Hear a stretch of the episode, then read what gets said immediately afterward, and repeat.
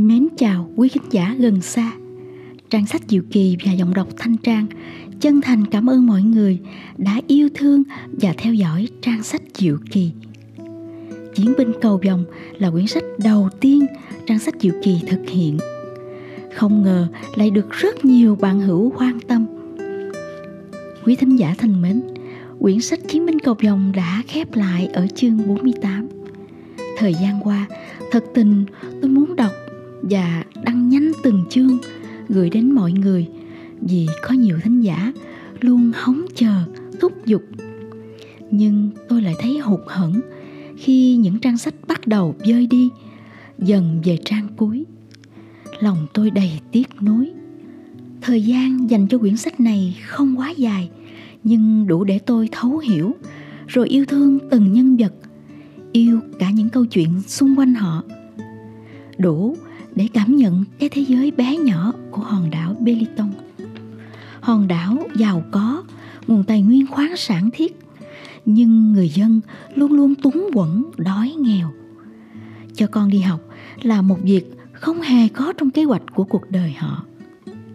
Tôi nhớ mình đã cười vỡ òa, lòng nhẹ nhõm khi lớp học của cô Mết vừa đủ 10 học sinh. Nếu không, sẽ phải đóng cửa ngôi trường tôi cười nắc nẻ lúc đội văn nghệ của Maha nhảy điên cuồng trong trang phục gây ngứa rang cho cả bọn. Tôi ngưỡng mộ tài năng của Linh Tang và Maha vì hai cậu ấy đã mang về hai chiếc cúp danh giá cho trường Muhammad Diat. Đây là điều chưa từng có trong lịch sử của ngôi trường. Tôi nể phục cô Mết và thầy Ha Phan, hai vị thiên thần đức hạnh đó đã rọi ánh sáng kiến thức vào tim óc bọn trẻ, thổi vào linh hồn chúng những ước mơ cao đẹp về tương lai, về chân lý của cuộc sống là hãy biết cho đi thật nhiều, như chính tấm gương cuộc đời của thầy Ha Phan và cô Mết.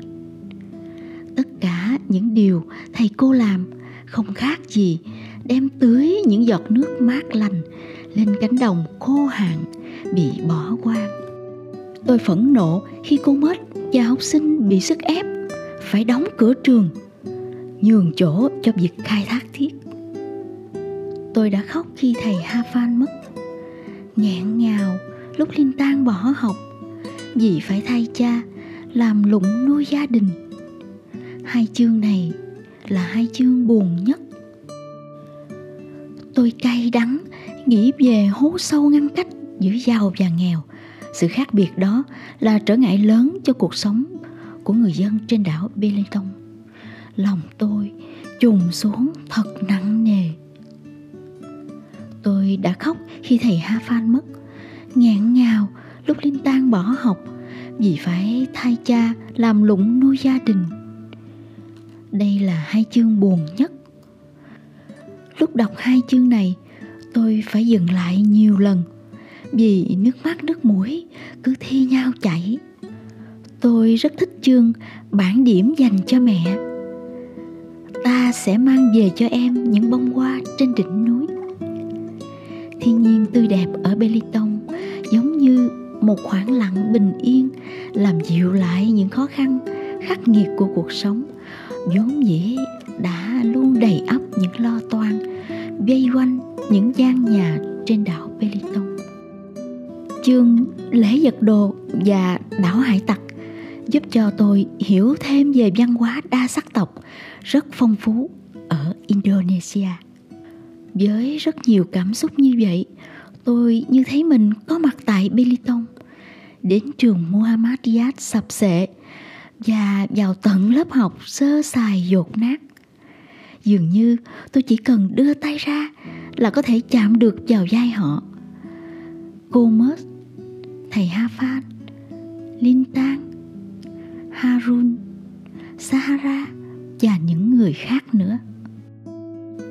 Dù câu chuyện có một kết thúc không như mong đợi, nhưng quý thính giả có thể hy vọng về những điều tốt đẹp từ sự nỗ lực không ngừng nghỉ của những học trò trường Muhammad Yad và những người dân trên đảo Belitung. Một mách nước nhỏ dành cho những bạn thích tập tình viết tản văn và truyện ngắn hoặc những bạn học sinh còn dụng về trong việc viết các câu có hình ảnh so sánh nhân hóa. Các bạn có thể nghe kỹ từng chương để cảm nhận được cách hành văn giản dị, chân thành mà ý tứ lại có chiều sâu chạm đến trái tim người đọc, người nghe của tác giả Andrea Hirata. Nét độc đáo trong cuốn sách này là từ ngữ, giàu hình ảnh, cách so sánh ví von của tác giả mang đậm tính địa phương nhưng rất đặc sắc. Ví dụ như kể về cô mết. Mặt cô mết mới ít phút trước còn sưng húp, nhòe nhoẹt phấn, giờ tươi rói như đó qua huệ tây trên rặng Himalaya. Đối với cô, chỉ mất một đứa học trò thôi, là coi như cô mất cả nửa linh hồn. Chỉ cần vài dòng thôi, tác giả đã miêu tả thầy ha phan một cách sống động. Thầy thường lên giọng rồi xuống giọng, hai tay giữ chặt mép bàn, trong khi nhấn mạnh từ nào đấy, và rồi dung cả hai tay lên trời, như đang thực hiện các động tác trong vũ điệu cầu mưa vậy. Harun được phát quả rất buồn cười.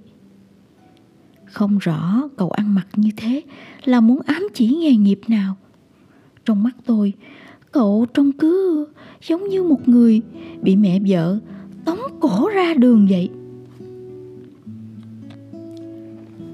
Ông quản đốc được so sánh đậm chất địa phương. Ông quản đốc xấu hổ, mặt đỏ tía lên hệt như củ cải đường Hirata đã khiến cho giọng hát của Maha rung động lòng người.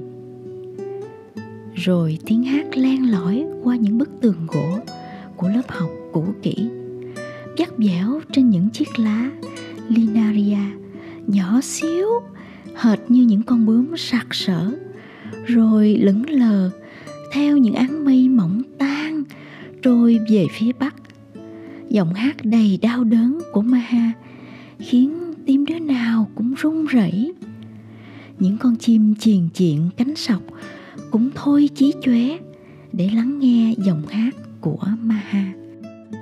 Những từ ngữ dùng để kể về Linh Tang, một học trò kiệt xuất.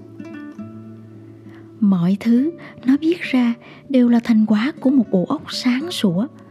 Mọi câu nói thốt ra từ miệng nó đều tỏa rạng một thứ ánh sáng chan hòa, rực rỡ.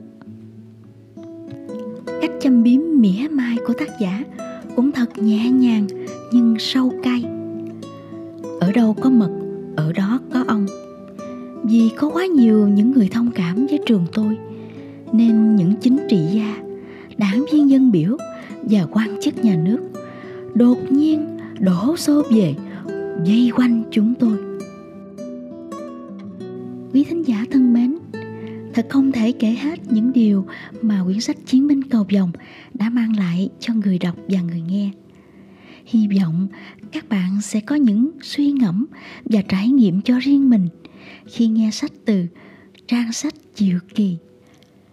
Những ngày tới, trang sách diệu kỳ sẽ lần lượt gửi đến quý thính giả truyện ngắn kẻ cắp xe đạp của nữ tác giả người hàn quốc bác quang sơ và truyện dài Người lạ của nữ tác giả trẻ Mai Thảo Yên hiện là một nghiên cứu sinh tại Thụy Điển. Rất mong mọi người tiếp tục theo dõi và yêu thương trang sách Diệu Kỳ. Thân ái, chào quý tín